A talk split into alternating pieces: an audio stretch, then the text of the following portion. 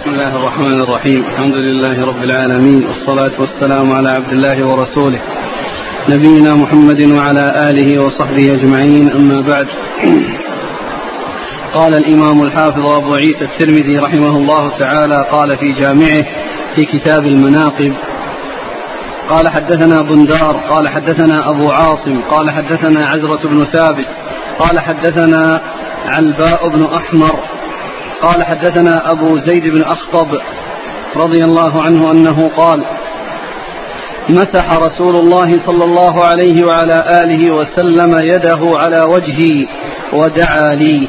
قال عزرة إنه عاش مئة وعشرين سنة وليس في رأسه إلا شعرات بيض. قال أبو عيسى هذا حديث حسن غريب وأبو زيد اسمه عمرو بن أخطب. بسم الله الرحمن الرحيم الحمد لله رب العالمين وصلى الله وسلم وبارك على عبده ورسوله نبينا محمد وعلى اله واصحابه اجمعين. اما بعد فهذا الحديث عن ابي زيد عن عمرو بن اخطب رضي الله عنه هو من الاحاديث التي هي مشتمله على الايات ودلالات وعلامات نبوته عليه الصلاه والسلام وذلك لما يحصل في دعائه وفي ما مسه مسته يده. وما يحصل في ذلك من البركة. فإن الرسول عليه الصلاة والسلام مسح على وجهه ودعا له. مسح على وجهه ودعا له. قال أحد الرواة إنه عاش مئة وعشرين سنة ولم يكن في رأسه إلا شعرات بيض قليلة فقد عمر ولم يحصل له أن ينخطه الشيب وأن يكثر فيه الشيب بل كان شيبه قليلا. وهذا من بركة دعائه صلى الله عليه وسلم لهذا الرجل من أصحابه الكرام رضي الله تعالى عنهم وأرضاهم.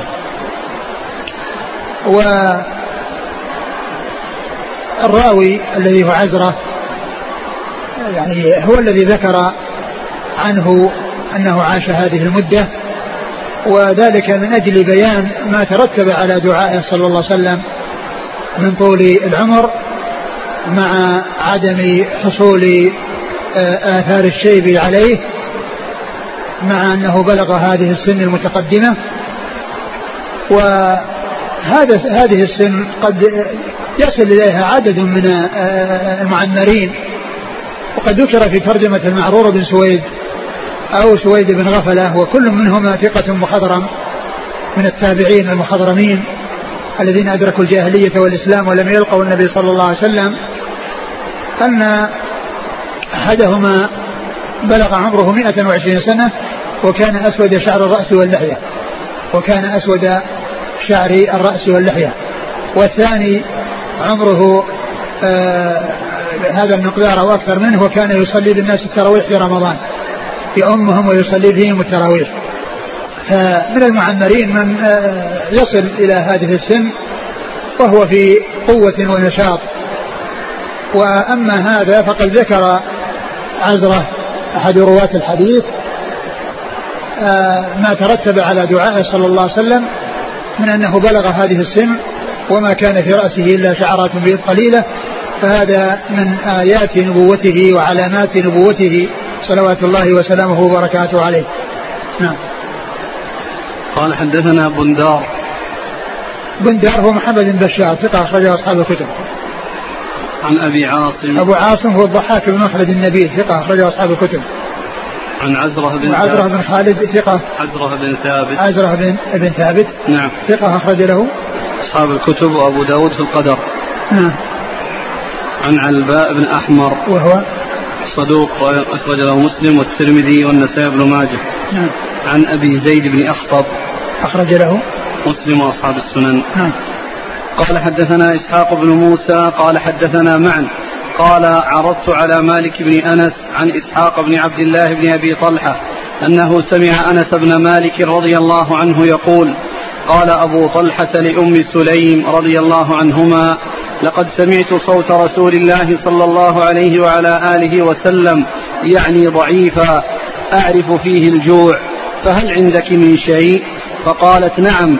فأخرجت أقراصا من شعير ثم أخرجت خمارا لها فلفت الخبز ببعضه ثم دسته في يدي وردتني ببعضه ثم أرسلتني إلى رسول الله صلى الله عليه وآله وسلم. قال فذهبت به إليه فوجدت رسول الله صلى الله عليه وآله وسلم جالسا في المسجد ومعه الناس قال فقمت عليهم. فقال رسول الله صلى الله عليه وآله وسلم أرسلك أبو طلحة؟ فقلت نعم. قال بطعام؟ فقلت نعم. فقال رسول الله صلى الله عليه وآله وسلم لمن معه قوموا. قال فانطلقوا. فانطلقت بين أيديهم حتى جئت أبا طلحة فأخبرته. فقال أبو طلحة يا أم سليم قد جاء رسول الله صلى الله عليه وسلم والناس معه وليس عندنا ما نطعمهم. قالت أم سليم الله ورسوله أعلم. قال فانطلق أبو طلحة حتى لقي رسول الله صلى الله عليه وآله وسلم. فأقبل رسول الله صلى الله عليه وآله وسلم وأبو طلحة معه حتى دخلا فقال رسول الله صلى الله عليه وآله وسلم هلمي يا أم سليم ما عندك؟ فأتت بذلك الخبز فأمر به رسول الله صلى الله عليه وعلى آله وسلم ففت وعصرت أم سليم عكة لها فآدمته ثم قال فيه رسول الله صلى الله عليه وآله وسلم ما شاء الله أن يقول. ثم قال ائذن لعشرة. فأذن لهم فأكلوا حتى شبعوا ثم خرجوا. ثم قال ائذن لعشرة. فأذن لهم فأكلوا حتى شبعوا ثم خرجوا فأكل القوم كلهم وشبعوا والقوم سبعون أو ثمانون رجلا. قال أبو عيسى هذا حديث صحيح. وهذا أيضا حديث يعني يتعلق ب آه، آه، آه، شيء من آيات نبوته صلى الله عليه وسلم وعلاماتها وهو تكثير الطعام بدعائه صلى الله عليه وسلم.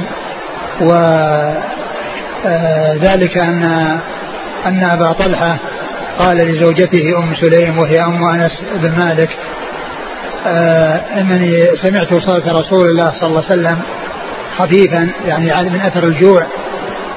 فهل عندك شيء؟ فقالت إن عندها أقراص. فبعض أقراص فأخذتها ولفتها في خمار وجعلتها آه، ودستها في إبط آه، ابنها أنس رضي الله عنه وردته بباقي الخمار يعني جعلت باقي الخمار رداء عليه يعني وضعته على كتفه يعني آه، ردته من التربيع وهي آه، وضع آه، بقية الخمار رداء عليه. وبعضه في الذي لف فيه الخبز في إبطه أو الأقراص.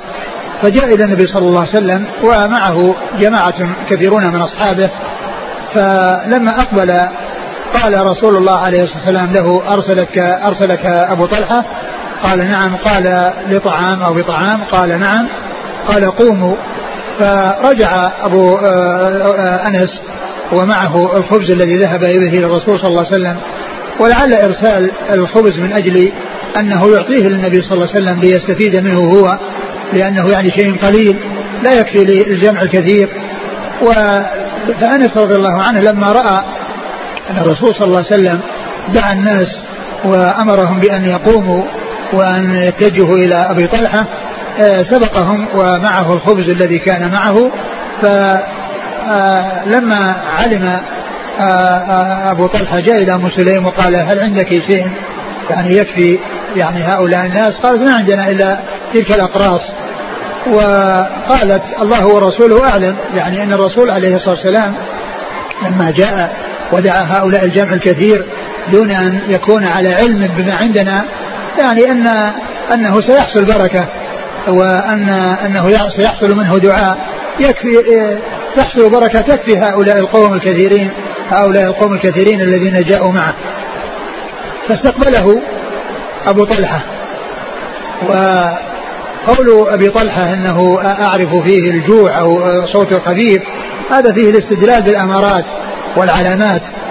يعني يستدل بها على الشيء لأن أبا طلحة استدل بخفة صوت الرسول صلى الله عليه وسلم وضعف صوته وأنه كان لا ليس ك صوته المعتاد الذي كان يعرفه وإنما آه، حصل له هذا التغير في صوته بسبب الجوع وبسبب قلة الأكل ففيه الاستدلال بالأمارات والعلامات وفيه أيضا استقبال الزائر والوافد لأن طلحة رضي الله عنه خرج يستقبل الرسول صلى الله عليه وسلم. خرج يستقبل الرسول صلى الله عليه وسلم ثم دخله إياه. ثم إن أن آه، آه، أم سليم آه، فتت تلك الأقراص اليابسة وثم صبت عليها من عكة يعني فيها شيء من السمن أو بقية سمن. ثم قدمتها للرسول قدموها للرسول صلى الله عليه وسلم فدعا فدعا في ذلك الطعام حتى أنزل الله تعالى فيه البركة. فأمر أبا طلحة أو أنس أمر أنس أن يدعو أو أبا طلحة أن يدعو عشرة فدخلوا وتحلقوا على هذه القصعة وهذه الجفنة التي فيها هذا الشيء القليل فأكلوا حتى شبعوا ثم عشرة آخرين حتى كمل العدد الذي هو سبعون أو ثمانون. حتى كمل العدد وشبعوا وهم سبعون أو ثمانون وهذا من بركة دعائه صلى الله عليه وسلم. وهذا كما هو واضح من علامات نبوته ودلائل نبوته. صلوات الله وسلامه وبركاته عليه وذلك بتكثير الطعام في حضرته وبسبب دعائه عليه الصلاة والسلام. قال حدثنا إسحاق بن موسى الأنصاري هو ثقة أخرجه مسلم والترمذي والنسائي وابن ماجه. عن معن يعني بن عيسى ثقة أخرجه أصحاب الكتب. عن قال عرضت على مالك بن أنس. قال عرضت على مالك بن أنس أي أنه قرأ عليه يعني قرأ عليه الحديث الذي يحدث به أنه قرأه عليه وهو يسمع. وهذا يسمى العرض لأن قراءة التلميذ على الشيخ وهو يسمع تسمى عرضا. والرواية بها معتبرة. والرواية بها معتبرة. و فالعرض هو قراءة التلميذ على الشيخ. يعني من كتابه أو من يعني شيء آه، لذلك الشيخ. وأما التحديث فهو اما التحديث فهو السماع يعني كون الشيخ يتكلم وهو يسمع. يعني هذا سماع. يقول سمعت فلانا. وأما إذا كان قرأ عليه وهو يسمع يقول عرضت عليه أو يقول أخبرنا. أو أو قرأت عليه أو قرئ عليه وأنا أسمع. لأن هذه العبارات التي يعبر بها عند العرض. بأن يقول عرضت عليه أو يقول قرأت عليه أو يقول قرئ عليه وأنا أسمع. قرئ عليه وأنا أسمع. وأما إذا حدثهم وسمعوا صوته يحدث بالحديث يقولون سمعت. أو حدثنا فلان. ومن العلماء من يسوي بين حدثنا وأخبرنا وأنها تأتي للسماع وتأتي تأتيان للسماع وتأتيان للعرض. وتأتيان للعرض. لكن الغالب أن أخبرنا إنما تستعمل للعرض. وحدثنا للسماع من لفظ الشيخ. وحدثنا للسماع من لفظ الشيخ. نعم. ومالك بن أنس هو إمام دار الهجرة. نعم. عن إسحاق بن عبد الله بن أبي طلحة. وهو ثقة أخرجه أصحاب الكتب. وهو ابن أخي أنس بن مالك. لأنه لأن جده أبو طلحة. وأمه وعبد الله بن بن أبي طلحة. عبد الله بن أبي طلحة هذا هو أخو أنس بن مالك لأمه. نعم. عن أنس بن مالك. أنس بن مالك رضي الله عنه خادم الرسول عليه الصلاة والسلام. نعم. قال حدثنا إسحاق بن موسى الأنصاري قال حدثنا معا قال حدثنا مالك بن أنس عن إسحاق بن عبد الله بن أبي طلحة عن أنس بن مالك رضي الله عنه أنه قال رأيت رسول الله صلى الله عليه وعلى آله وسلم وحانت صلاة العصر والتمس الناس الوضوء والتمس الناس الوضوء فلم يجدوه فأتي رسول الله صلى الله عليه وعلى آله وسلم بوضوء فوضع رسول الله صلى الله عليه وعلى آله وسلم يده في ذلك الإناء وأمر الناس أن يتوضأوا منه. قال فرأيت الماء ينبع من تحت أصابعه فتوضأ الناس حتى توضأوا من عند آخرهم.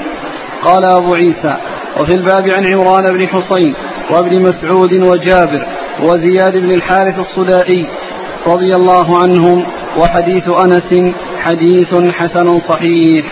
ثم ذكر حديث أنس بن مالك وهو آه، من دلائل نبوته وعلامات نبوته صلى الله عليه وسلم وذلك تكثير الماء آه، بحضرته وبمس يده وبدعائه عليه الصلاة والسلام. فإن آه، أنس بن مالك يقول أنها حانت صلاة العصر أي جاء وقتها وليس عندهم ماء يكفي للناس. فأتي بوضوء والوضوء هو الماء الذي يتوضأ به. الوضوء بفتح الواو هو الماء الذي يتوضأ به. والوضوء بالضم فعل الوضوء الذي هو الفعل. والإنسان يغسل يديه ويغسل وجهه ويغسل آه، آه، أعضاء الوضوء هذا قال له وضوء اللي هو الفعل. وأما بفتح الواو فهو وضوء الذي هو الماء الذي يتوضأ به. ولهذا أمثال مثل طهور وطهور وسحور وسحور ووجور ووجور وغير ذلك من الألفاظ التي على هذه الصيغة فإنها بالفتح اسم لما يستعمل وبالضم اسم للاستعمال وبالضم اسم للاستعمال. فالرسول صلى الله عليه وسلم وضع يده فيه فجعل ينبع الماء من تحت أصابعه عليه الصلاة والسلام و وطلب الناس يتوضؤون فتوضؤوا عن آخرهم حتى انتهوا كلهم من هذا الماء القليل الذي كان يكفي للرسول عليه الصلاة والسلام يكفي لشخص واحد فكفى الفئام من الناس والعدد الكبير من الناس. وهذا آه، يعني جاء في أحاديث عديدة يعني تكثير الماء وتكثير الطعام بحضرته عليه الصلاة والسلام وبدعائه فهذا من هذا القبيل.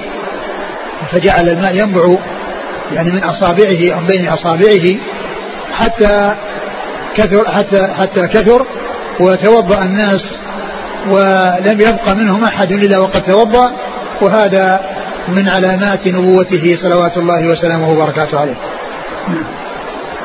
قال حدثنا إسناد مر قال وفي الباب عن عمران بن حصين. آه، آه، هو صحابي أبو نجيد أخرجه أصحاب الكتب. وابن مسعود. وابن مسعود صحابي أخرجه أصحاب الكتب. وجابر. وجابر بن عبد الله أحد المكثرين من حديث الرسول صلى الله عليه وسلم. وزياد بن الحارث الصدائي. وهذا؟ وله أبو داود والترمذي وابن ماجه. نعم. قال حدثنا الأنصاري قال قال حدثنا الأنصاري إسحاق بن موسى.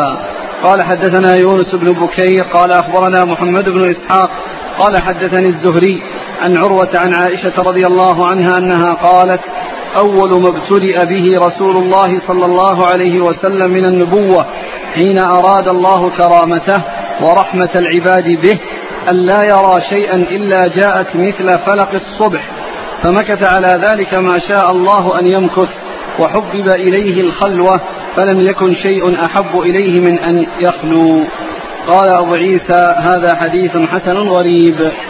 ثم ذكر أبو عيسى هذا الحديث عن عائشة رضي الله عنها وأول أن أول ما بدأ به الرسول صلى الله عليه وسلم من الوحي أن الرؤيا الرؤيا التي يراها. فكان يرى الرؤيا فتأتي مثل فلق الصبح يعني مطابقة لما يراه عليه الصلاة والسلام تأتي واضحة. يعني يأتي تعبيرها وتأويلها آه، مثل فلق الصبح في الوضوح. فهذا أول ما بدأ به صلى الله عليه وسلم من الوحي. وحبب إليه الخلاء.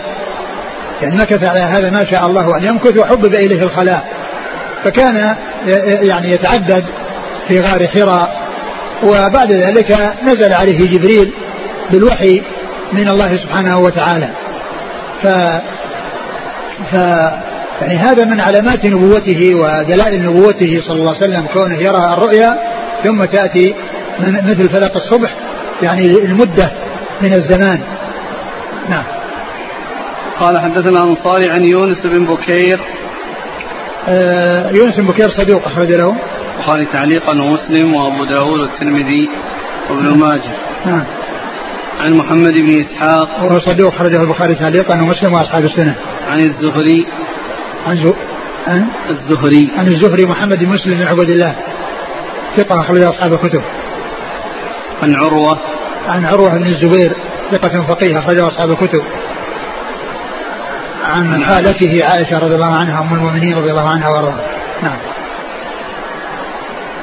قال حدثنا محمد بن بشار قال حدثنا أبو أحمد الزبيري قال حدثنا إسرائيل عن منصور عن إبراهيم عن علقمة عن عبد الله رضي الله عنه أنه قال إنكم تعدون الآيات عذابا وإنا كنا نعدها على عهد رسول الله صلى الله عليه وآله وسلم بركة.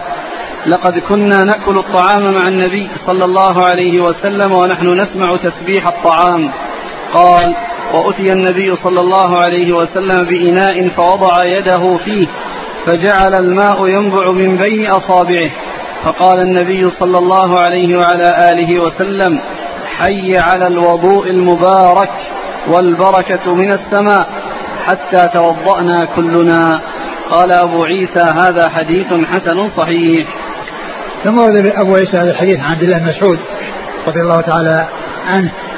وهو الذي أشار إليه الترمذي عقب الحديث السابق وذلك في تكثير الماء بحضرته عليه الصلاة والسلام وذلك أنه آه، أتي بماء ف آه، قليل ودعا فقال حي على الوضوء المبارك يعني هلموا وأقبلوا توضعوا من هذا الوضوء أو هذا الماء المبارك فتوضعوا كلهم وقال إن البركة من السماء أي إنها من الله يعني أنها تنزل من الله عز وجل. وهذا مثل الحديث الذي مر قبل هذا أن أن أن أنه كانوا في جفنة يتعاقبون عليها من الصباح إلى المساء وقالوا مما تمد؟ قال تمد من السماء. أي أنها تمد من عند الله آه، هذه البركة التي نزلت فيها أنها من عند الله عز وجل. فذاك مدد من الله عز وجل وبركة في ذلك الطعام يعني ينزل من عند الله عز وجل من السماء. الله تعالى هو الذي ينزل البركة فيه. وهذا آه، آه، يعني نزول البركة من الله عز وجل في هذا الماء القليل الذي توضأ منه الناس الكثير. فقال إنكم تعدون الآيات عذابا وإنا كنا نعدها. وإنا كنا نعدها على الرسول صلى الله عليه وسلم بركة. وإنا كنا نعدها على عهد رسول الله صلى الله عليه وسلم بركة. يعني أن أن أن أن أن, أن من الآيات أي الخوارق العادة الآيات التي هي خوارق للعادة. يعني تعدون الآيات يعني عذابا أي الأشياء التي تخرق للعادة. ومعلوم أن يعني من ما يخرق العادة يعني يكون فيه ضرر ويكون فيه آه يعني فيه فائدة. فأنا آه عبد الله بن مسعود رضي الله عنه أراد أن يبين أن من أن من تلك الآيات والعلامات التي آه آه هي من خوارق العادة ما يكون فيه البركة وذلك فيما يحصل على يد الرسول الكريم صلوات الله وسلامه وبركاته عليه من البركة في الشيء القليل وذلك بسبب دعائه ومماسة يده الشريفة للشيء الذي آه، تحصل فيه البركة سواء كان طعاما أو ماء أو غير ذلك. نعم. قال حدثنا محمد بن بشار عن أبي أحمد الزبيري. ومحمد بن عبد الله بن الزبير ثقة أخرج أصحاب الكتب. عن إسرائيل. ثقة أخرج أصحاب الكتب. عن منصور. منصور بن المعتمر ثقة أخرج أصحاب الكتب. عن إبراهيم. إبراهيم النخعي ثقة أخرج أصحاب الكتب. عن علقمة. وهو ثقة أخرج أصحاب الكتب. عن عبد الله. عن عبد الله مسعود رضي الله عنه نعم. قال رحمه الله تعالى باب باب ما جاء كيف كان ينزل الوحي على النبي صلى الله عليه وآله وسلم. قال حدثنا إسحاق إسحاق بن موسى الأنصاري. قال حدثنا معن. قال حدثنا مالك عن هشام بن عروة عن أبيه عن عائشة رضي الله عنها أن الحارث بن هشام سأل رسول الله صلى الله عليه وآله وسلم كيف يأتيك الوحي؟ فقال رسول الله صلى الله عليه وآله وسلم أحيانا يأتيني في مثل صلصلة الجرس وهو أشد وهو أشد علي وأحيانا يتمثل لي الملك رجلا قد كلمني. نعم. يعني الرجل الملك يكلمه يعني على هيئة رجل يكلمه. هكذا قد كلمني. وفي الشرح فيكلمني. وأحيانا يتمثل لي الملك رجلا. قد كلمني. فيكلمني. فيكلمني أوضح من قد كلمني. فيكلمني فأعي ما يقول.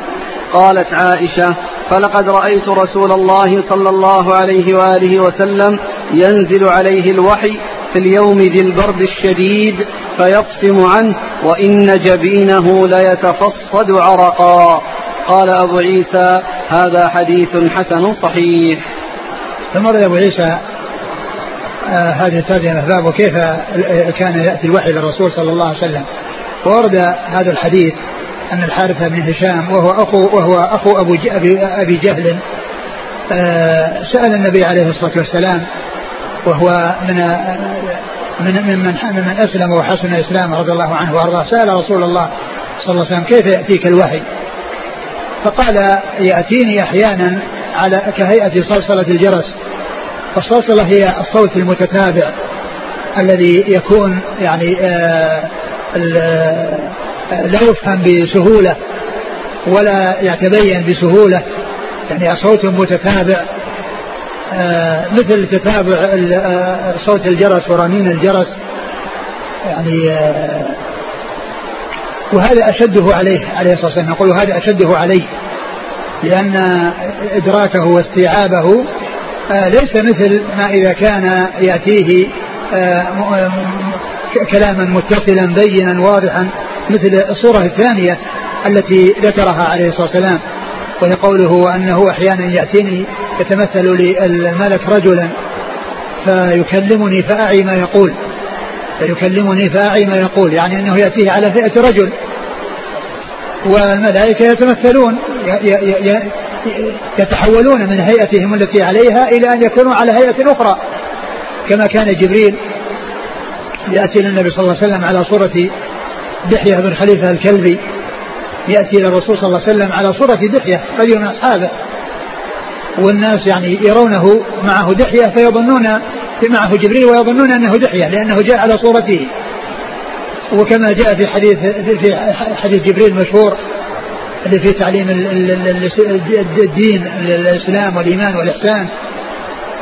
وفي آخره هذا جبريل أتاكم يعلمكم دينكم جاء على صورة رجل مجهول. على صورة رجل مجهول. وكذلك الملائكة كانوا جاءوا إلى إبراهيم وإلى لوط يعني على هيئة رجال. وكذلك جبريل جاء إلى مريم على هيئة رجل. فالملائكة يتمثلون ويتحولون من هيئتهم التي خلقهم الله عليها وهم ذو أجنحة مثنى وثلاثة ورباع يزيد في الخلق ما يشاء إلى أن يكون على هيئة رجل. وجبريل هيئته التي خلقه الله عليها له 600 جناح. كما ثبت في الحديث عن رسول الله صلى الله عليه وسلم. ثم هذا الخلق الكبير يتحول إلى أن يكون على هيئة رجل.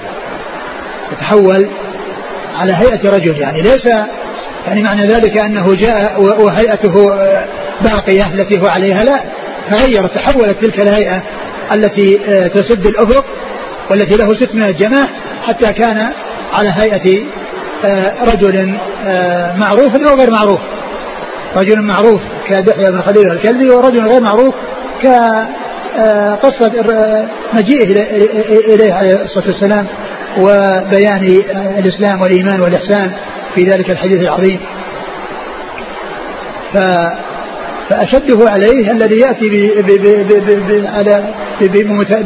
بصوت متتابع يعني كهيئة رنين الجرس أو صوت الجرس عندما يعني يحصل دقه و و والهيئة الثانية أو الحالة الثانية أنه يأتيه على هيئة رجل فيكلمه فيكلمه فيعي ما يقول فيعي ما يقوله له الملك, وما يأتي به الملك بالوحي من الله عز وجل. ثم أخبرت أنه يناله شدة عند نزول الوحي عليه. يعني في بعض الأحوال وذلك أنه يكون في اليوم الشاتي الشديد البرودة وإنه ليتفصد جبينه عرقا. يعني بعدما ينتهي الوحي عليه إليه صلى الله عليه وسلم يتفصد آه، جبينه عرقا. مع أن الناس في يوم بارد يوم شاتي شديد البرودة وذلك لشدة ما حصل له ولعظم ما حصل له من آه، الوحي أو الحالة التي كان عليها عند الوحي. نعم. قال حدثنا إسحاق بن موسى الأنصاري عن معن عن مالك عن هشام بن عروة. هشام بن عروة ثقة أخرج أصحاب الكتب. عن أبيه عن عائشة. نعم. قال رحمه الله تعالى باب ما جاء في صفة النبي صلى الله عليه وعلى آله وسلم. قال حدثنا محمود بن غيلان. قال حدثنا وكيع. قال حدثنا سفيان. عن أبي إسحاق عن البراء رضي الله عنه أنه قال ما رأيت من ذي لمة في حلة حمراء أحسن من رسول الله صلى الله عليه وآله وسلم. له شعر يضرب منكبيه بعيد ما بين المنكبين لم يكن بالقصير ولا بالطويل. قال أبو عيسى هذا حديث حسن صحيح. ثم ذكر صفة رسول الله صلى الله عليه وسلم. هذه الترجمة باب صفة الرسول. يعني صفته الخلقية والخلقية. صفته الخلقية والخلقية عليه الصلاة والسلام. الخلقية ككونه جوادا كريما ومتواضعا آه، رفيقا رحيما بأمته عليه الصلاة والسلام. فهذه صفات خلقية وصفات خلقية وهي هيئته هيئة جسده. هيئة وجهه هيئة آه، جسمه هيئة منكبه آه، هيئة شعره وطوله ويعني كونه يعني ربعا في الرجال ليس بالطويل ولا بالقصير. هذه آه، آه، هذه آه، صفة خلقية صفة خلقه الذي خلقه الله عليه عليه الصلاة والسلام. فإذا الصفة تكون خلقية وتكون خلقية. ولهذا علماء الحديث يعني عندما يذكرون الحديث يعني يشيرون إلى الصفات الخلقية والخلقية فيقولون الحديث هو ما أضيف إلى النبي صلى الله عليه وسلم من قول أو فعل أو تقرير أو وصف خلقي أو خلقي. ما أضيف إلى النبي صلى الله عليه وسلم من قول أو فعل أو تقرير أو وصف خلقي أو خلقي. كل هذا يقال له حديث. كل هذا يقال له حديث ويقال له سنة و آه، ما أضيف إلى النبي صلى الله عليه وسلم من قول يعني قول قاله وتكلم به بلسانه عليه الصلاة والسلام. أو فعل فعله.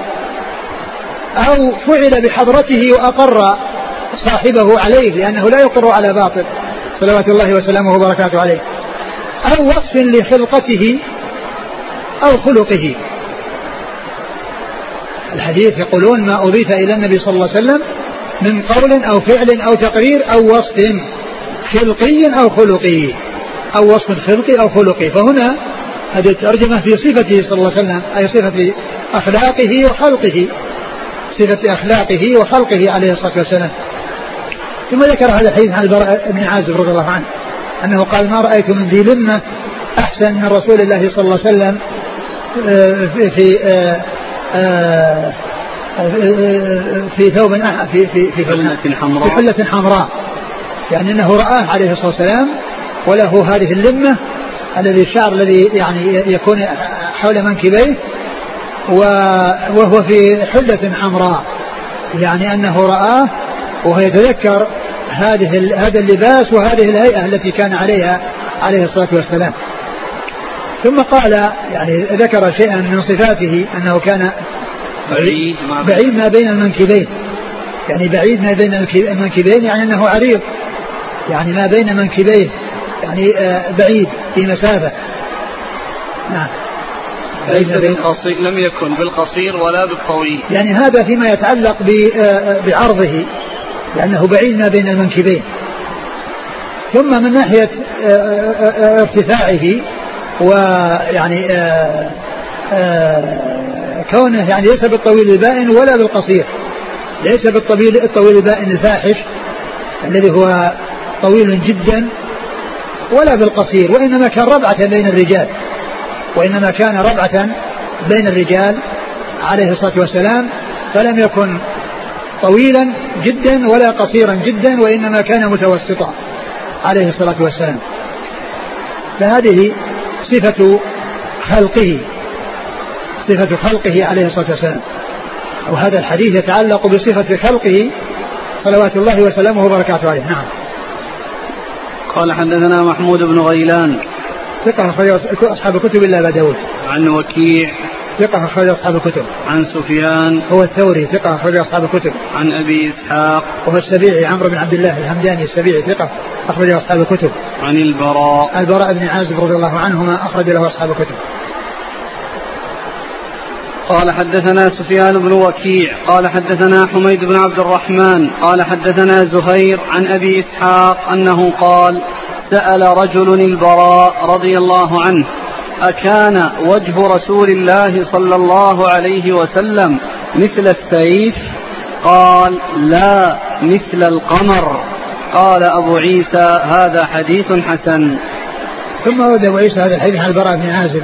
وأنه سأله رجل فقال هل كان وجه رسول الله صلى الله عليه وسلم مثل السيف؟ يعني هذا السؤال يعني يكون من التابعين الذين ما رأوا النبي صلى الله عليه وسلم. الصحابة رضي الله عنهم وأرضاهم شرفهم الله عز وجل وأكرمهم في هذه الحياة الدنيا بأن كانوا في زمانه أوجدهم الله في زمانه فشرفهم بصحبته ومتع أبصارهم بالنظر إلى طلعته وشنف أسماعهم بسماع صوته من فمه الشريف صلوات الله وسلامه وبركاته عليه. فكان التابعون يسألون يسألون الصحابة عن هيئته صلى الله عليه وسلم فسأله رجل فقال أكان مثل السيف؟ فقيل إن هذه المثلية المتعلقة بالسيف إما يعني بالاستطالة أن وجهه مستطيل أو أنه في بريق ولمعان يعني من ناحية البريق واللمعان أو من جهة الاستطالة. فقال لا مثل القمر. يعني مثل القمر يعني فيه إشراق ووضاءة واستدارة. يعني فيه فيه الوصفان. يعني فيه استدارة استدارة الوجه وفيه الوصف الثاني الذي هو الإشراق والضياء والنور الذي يتلألأ وجهه صلى الله عليه وسلم يتلألأ من وجهه عليه الصلاة والسلام. فكان ذكر الوصفين ذكر ما يتعلق باللمعان بالبياض والإشراق وذكر ما يتعلق بالهيئة والكيفية وهي الاستدارة. فقال لا مثل لا مثل القمر وإنما هو مثل القمر. يعني أعظم لأن ضوء القمر وشكل القمر لا شك أنه يعني وصف فيه كمال. فعدل عن هذا الذي سأل عنه إلى ما هو أكمل وإلى ما هو أحسن وما فيه الجمع بين الوصفين الإشراق والإضاءة والاستدارة. نعم. قال حدثنا سفيان بن وكيع. سفيان بن وكيع, بن وكيع صدوق آه، ابتلي بوراق وأدخل عليه ما ليس من حديثه ف فنصح ولم ينتصح فترك حديثا رواه الترمذي وابن ماجه. نعم. عن حميد بن عبد الرحمن. عن؟ حميد بن حميد بن عبد الرحمن الرؤاسي ثقة أخرجه أصحاب الكتب. عن زهير. زهير هو؟ ثقة أخرج أصحاب الكتب. نعم. عن أبي إسحاق عن البراء. وقد مر ذكرهما. قال حدثنا محمد بن إسماعيل قال حدثنا أبو نعيم قال حدثنا المسعودي عن عثمان بن مسلم بن هرمز عن نافع بن جبير بن مطعم عن علي رضي الله عنه أنه قال لم يكن رسول الله صلى الله عليه وعلى آله وسلم بالطويل ولا بالقصير شثن الكفين والقدمين ضخم الرأس ضخم الكراديس طويل المسربة إذا مشى تكفأ تكفؤا كأن من حط من صبب لم أر قبله ولا بعده مثله. قال أبو عيسى هذا حديث حسن صحيح. ثم ذكر أبو عيسى هذا الحديث عن علي رضي الله عنه. قال لم يكن الرسول صلى الله عليه وسلم بالطويل ولا بالقصير. لم يكن الرسول بالطويل ولا بالقصير يعني أنه ربعة مثل ما مر في الأحاديث السابقة أنه وسط. الرجال ليس طويلا بائنا ولا قصيرا وإنما هو متوسطا ربعة في الرجال ليس بالطويل البائن ولا بالقصير صلوات الله وسلامه وبركاته عليه. نعم. شثن الكفين والقدمين. شثن الكفين يعني غليظ يعني فيها قوة وفيها صلابة يعني يعني وهذا يتعلق بالعظام يعني أن فيها يعني آه يعني آه هذا وصف لعظامه عليه الصلاة والسلام. وهذا لا ينافي ما جاء من كونه آه أنا حديث أنس يقول ما مسست يدي يعني يدا ألين من كف رسول الله صلى الله عليه وسلم. لأن هذا يتعلق بالجلد ومس الجلد ونعومته ولينه وأما ذاك يتعلق بعظام الأصابع التي يكون فيها قوة يعني آه، في القبض والمسك. لأن هذا يكون يتعلق بالأصابع والعظام التي في الأصابع. وأما ما يتعلق بالجلد فهو اللين والنعومة وعدم الخشونة. نعم. ضخم الراس ضخم الرأس يعني كبير الرأس عليه الصلاة والسلام. ضخم الكراديس. ضخم الكراديس التي هي العظام. نعم. طويل المسربة. طويل المسربة وهي الشعر الخفيف الذي يكون آه، على في صدره يعني آه، يعني مستطيلا من فوق إلى سرته عليه الصلاة والسلام. يعني على هيئة ال ال ال على على هيئة القضيب اللي هو يعني الاراك يعني شيء دقيق. يعني ليس أشعر بأن يكون شعره صدره يعني صدره يعني ممتلئا في الشعر مثل ما يحصل لبعض الناس وإنما فيه شعر خفيف مستطيل. مثل استطالة السواك يعني من فوق إلى إلى إلى سرته. هذا يقال له المسربة. طويل؟ شعر. المسربة. طويل؟ المسربة. المسربة. يعني الشعر الخفيف المستطيل من أعلى يعني في صدره إلى سرته. نعم. إذا مشى تكفأ تكفؤا كأن من حط من صبب. إذا مشى تكفأ تكفؤا يعني أنه يتحرك ويعني كأن ينحدر من صبب يعني مثل الماء إذا صار يعني ينزل من فوق إلى تحت كأنما ينحدر من صبب كأنما يعني ينزل يعني كما الكوشان الذي ينزل من مكان مرتفع فإنه يعني يتحرك يعني حركة يعني ليست كحركته إذا كان يعني المشي معتاد أو يعني صعود. يعني هذه هيئة مشيه صلى الله عليه وسلم أنه كأنما يتكفأ من صبب نعم. لم أرى قبله ولا بعده مثله. لم أرى قبله يعني في حياته صلى الله عليه وسلم ولا بعد وفاته صلى الله عليه وسلم مثله. لأن هذه القبلية يراد بها يعني في حياته صلى الله عليه وسلم. يعني وفي آآ آه، آه، يعني وبعد وفاته يعني قبله ليس مقصود من ذلك في الأمم السابقة أو في الناس الماضيين لأن هذا ما رآهم وإنما في الشيء الذي رآه وهو في زمانه صلى الله عليه وسلم. ما رأى في زمانه في حياته ولا رأى بعد وفاته صلى الله عليه وسلم أحدا مثله عليه الصلاة والسلام. نعم. قال حدثنا محمد بن إسماعيل هو البخاري نعم. عن أبي نعيم الفضل بن دكين ثقة أخرج أصحاب الكتب. عن المسعودي. وهو عبد الرحمن. بن عبد الله. نعم وهو صدوق غلط نعم. البخاري تعليقا وأصحاب السنن. نعم. عن عثمان بن مسلم بن هرمز. وهو ضعيف.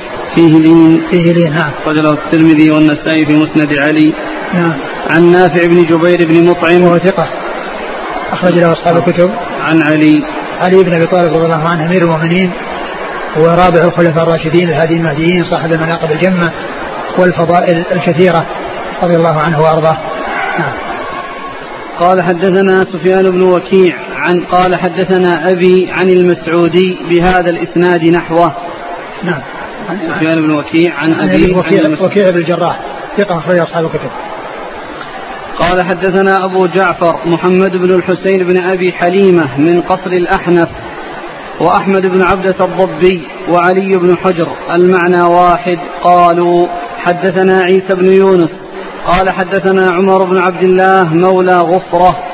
قال حدثني إبراهيم بن محمد من ولد علي بن أبي طالب أنه قال كان علي رضي الله عنه إذا وصف النبي صلى الله عليه وعلى آله وسلم قال لم يكن بالطويل الممغط ولا بالقصير المتردد وكان ربعة من القوم ولم يكن بالجعد القطط ولا بالسبط كان جعدا رجلا ولم يكن بالمطهم ولا بالمكلثم وكان في الوجه تدوير أبيض مشرب شثن الكفين والقدمين إذا مشى تقلع كأنما يمشي في صبب وإذا التفت التفت معا بين كتفيه خاتم النبوة وهو خاتم النبيين أجود الناس كفا وأشرحهم صدرا وأصدق الناس لهجة وألينهم عريكة وأكرمهم عشرة من رآه بديهة هابه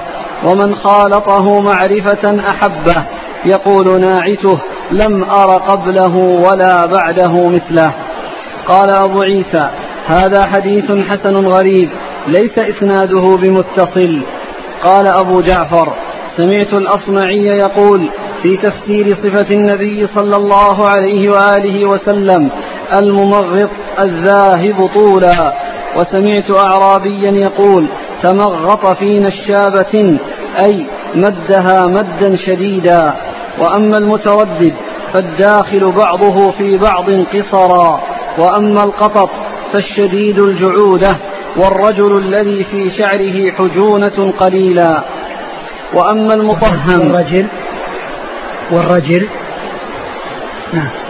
والرجل الذي في شعره حجونة قليلا. وأما المطهم فالبادن الكثير اللحم وأما المكلثم فالمدور الوجه وأما المشذب المشرب. وأما المشرب فهو الذي في ناصيته حمرة والأد في بياضه حمرة. في النسخ الأخرى في بياضه حمرة.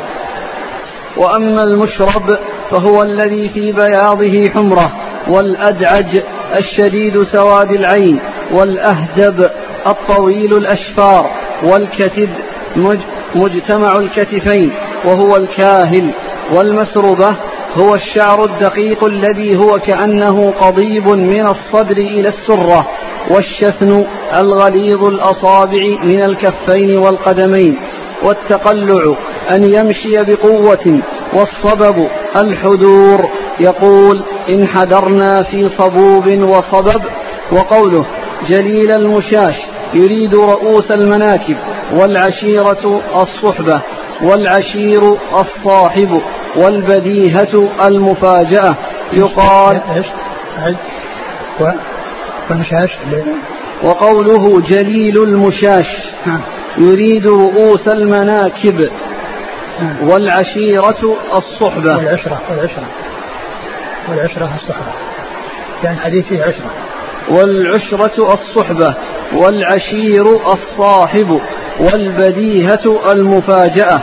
يقال بدهته بأمر أي فجأته.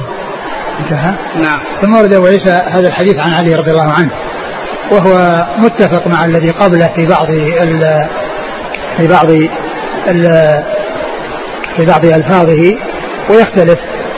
وفيه في النسخة التي آه، يعني معنا فيها سقط يعني آه، يوجد في النسخ الأخرى حول العينين وأشفار العينين ولهذا شرح يعني كلام في كلام الترمذي في كلام الأصمعي الذي نقله فيه شرح له فهو موجود يعني في عند الترمذي لكنه سقط من يعني هذه من هذه النسخة التي آه، معنا. آه، أوله. أول حديث كان علي رضي عنه إذا وصف النبي صلى الله عليه وسلم يقول لم يكن بالطويل الممغط ولا بالقصير المتردد. يعني هذا فسره تبين في كلام الأصمعي الذي نقله المؤلف رحمه الله وهو يعني المتمغط يعني طويل جدا والمتردد الذي يعني بعضه على بعض من القصر يعني ركب بعضه على بعض من القصر. فصارت أعضاؤه يعني متصل بعضها ببعض وبعضها فوق بعض فكأنه يعني اجتمع وصار قصيرا. قال وكان ربعة من القوم. وكان ربعة من القوم يعني وسطا. وكان ربعة من القوم لما ذكر أنه ليس بالطويل ولا بالقصير قال كان ربعة يعني وسطا فيهم. نعم. ولم يكن بالجعد القطط ولا بالسبط. يعني الجعد القطط الذي هو آه، آه، يعني يعني في تجعد شديد وهو الانكماش انكماش الشعر بشدة. ولا بالسبط الذي هو مسترسل ولكن فيه جعودة خفيفة. يعني رجلا يعني معناه أن فيه آه، شعره فيه يعني تثني قليل. يعني فليس سبطا وليس فيه جعودة شديدة وإنما هو وسط يعني فيه جعودة خفيفة. نعم كان جعدا يعني ليس قططا اللي هو هذا ورجل رجلا رجلا يعني أنه آه، جعودة خفيفة. نعم. ولم يكن بالمطهم ولا بالمكلثم. ولم يكن بالمطهم يعني فسره كلام قال البدين السمين. نعم ولا بالمكلثم أي المستدير الوجه إيش بعده؟ وكان في الوجه تدوير. وكان في الوجه تدوير. يعني معناه أنه يعني ليس استدارة يعني كاملة وإنما فيه تدوير. يعني ليس مدور يعني معناها أنها استدارة يعني تامة وإنما فيه استدارة فيه استدارة. يعني لم يكن مستديرا ولكن فيه استدارة. يعني فهذا قوله ليس بمكلفا يعني ليس مستدير الوجه يعني الاستدارة التامة وقال فيه استدارة يعني مع شيء من الطول يعني معناه أن فيه شيء من ليس مستديرا تماما. نعم أبيض مشرب. أبيض يعني بياض مشرب مشرب يعني بحمرة ليس مثل البياض الأبهق الذي مر في بعض الأحاديث. الذي آه، يعني لون يعني ليس بحسن ليس يعني لونا حسنا لأن بعض الناس وبعض يعني الشعوب والخلق من الناس عندهم بياض ليس ب يعني ليس بياضا مستحسنا وبياضا جميلا. ولهذا تجد تجدهم يعني ألوانهم لا تعجبهم. ولهذا يعمدون إلى أنهم يتعرون يكونوا في الشمس.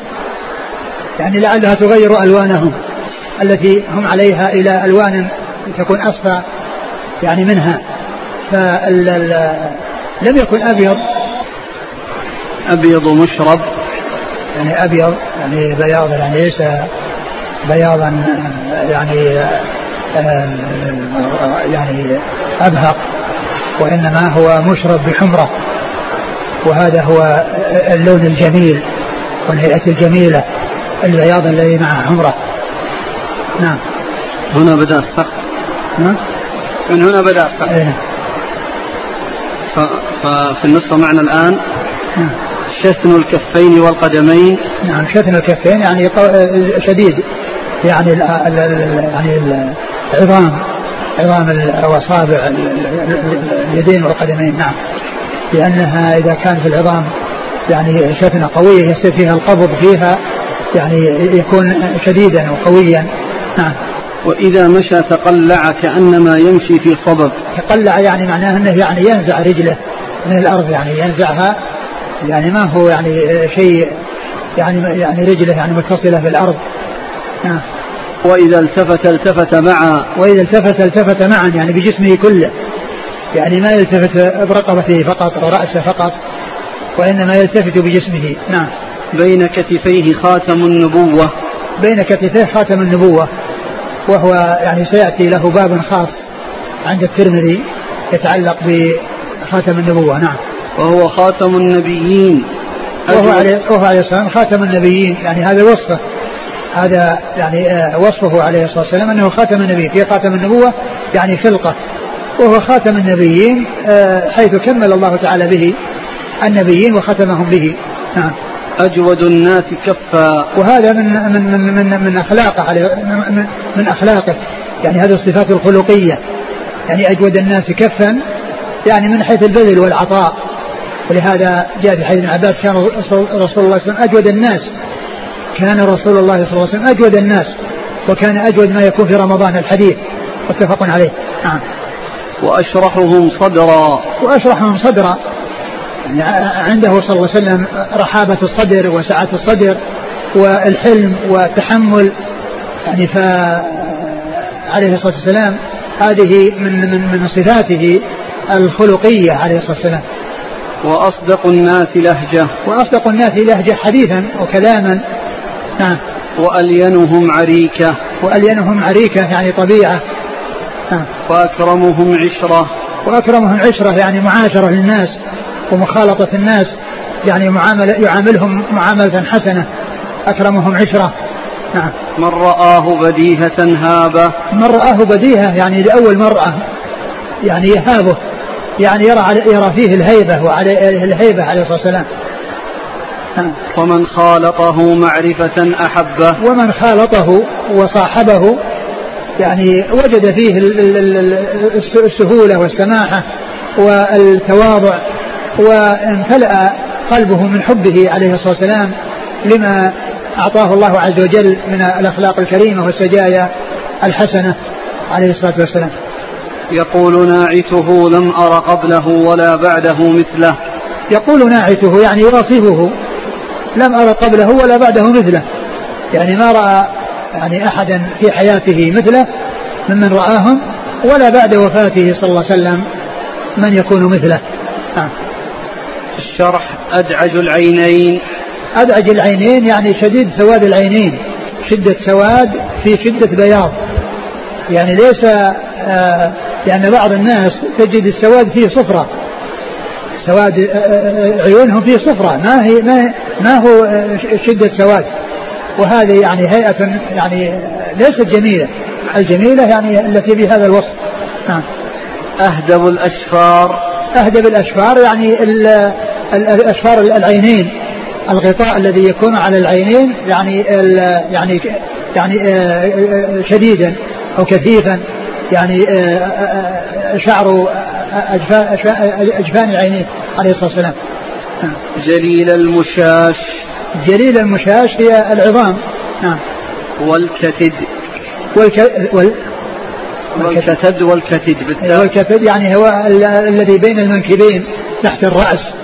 يعني الذي هو يعني فقرات الظهر التي في أعلاه والتي تكون بين الكتفين جليل جليل قال جليل نعم جليل المشاة نعم يعني والكتب نعم, نعم يعني نعم, نعم عظيم نعم. أجرد ذو مسربة. أجرد يعني ليس أشعر الأجرد هو ضد الأشعر الذي يعني شعر كثير يعني شعر جسمه. يعني بعض الناس يعني يكون صدره يعني في شعر كثير. يعني كثيف جدا. وكذلك يعني يديه ورجليه يعني يكون كثير الشعر. فيصف يعني بأنه أجرد يعني يعني ليس أشعر. والشعر الذي في صدره شعر يسير هو المسروة التي كالخيط أو كالسواك أو القضيب الذي يكون ممتدا من فوق إلى السرة. نعم. قال حدثنا أبو جعفر محمد بن الحسين بن أبي حليمة. وهو مقبول أخرج له. الترمذي نعم. وأحمد بن عبدة الضبي. أحمد بن عبدة الضبي ثقة أخرجه أصحاب كتب الله البخاري نعم. وعلي بن حجر. وهو ثقة أخرجه البخاري ومسلم والترمذي والنسائي. عن عيسى بن يونس. وهو ثقة أخرج أصحاب الكتب. عن عمر بن عبد الله مولى غفرة. وهو ضعيف كثير الإرسال نعم. أخرج له أبو داود والترمذي. نعم. عن إبراهيم بن محمد بن ولد علي بن أبي طالب. وهو صدوق هو إبراهيم بن محمد بن علي بن أبي طالب اللي هو ابن الحنفية أبوه محمد بن الحنفية وهو صدوق أخرج له الترمذي والنسائي في مسند علي وابن ماجه نعم عن علي عن علي وهذا فيه انقطاع لأن لأنه لم يدرك يعني لم يدرك جده علي ففيه انقطاع فإذا فيه العلة من جهتين من جهة أحد الرواة ومن جهة الانقطاع لكن كثير منه له شواهد نعم. قال أبو جعفر سمعت الأصمعي. أبو جعفر الذي هو شيخ الترمذي الأول من الشيوخ الثلاثة. أبو جعفر اسمه إيش؟ محمد بن الحسين. نعم يعني قال سمعت الأصمعي. والأصمعي هو عبد الملك بن قريب. عبد الملك بن قريب وهو صدوق وله نعم. مسلم في المقدمة وأبو داود والترمذي. نعم. قال باب في كلام النبي صلى الله عليه وسلم. والله تعالى أعلم وصلى الله وسلم وبارك على عبده ورسوله نبينا محمد وعلى آله وأصحابه أجمعين. جزاكم الله خيرا وبارك الله فيكم. ألهمكم الله الصواب ووفقكم الحق. نفعنا الله ما سمعنا وغفر الله لنا ولكم وللمسلمين أجمعين. آمين. يقول السائل هل بركة تكثير الطعام بدعائه صلى الله عليه وسلم خاص به أم يتعدى إلى الصالحين من هذه الأمة؟ ال ال الرسول صلى الله عليه وسلم تواترت الأحاديث بتكثير الطعام وتكثير ال- ال- الماء. بحضرته ودعائه ومس يده عليه الصلاة والسلام. وأما غيره من الأمة فقد يحصل لهم يعني شيء من الكرامات التي هي خوارق للعادات. لكن ما كل ما يقال وينسب يكون صحيحا. ولا شك أن الصحابة الكرام رضي الله عنهم هم خير الناس بعد الأنبياء والمرسلين. وقد جاء يعني لهم شيء من الكرامات وكذلك يحصل لغيرهم شيء من الكرامات لكن لا ينبغي أن يفتن الناس بما ينسب لكرامات وما يدعى في أشخاص من كرامات وما يحصل من غلو فإن هذا يعني يؤدي إلى أمور لا تحمد عقباها. وقد حصل لكثير من الناس أن فتنوا بسبب ما يحكى وما يزعم من كرامات تنسب إلى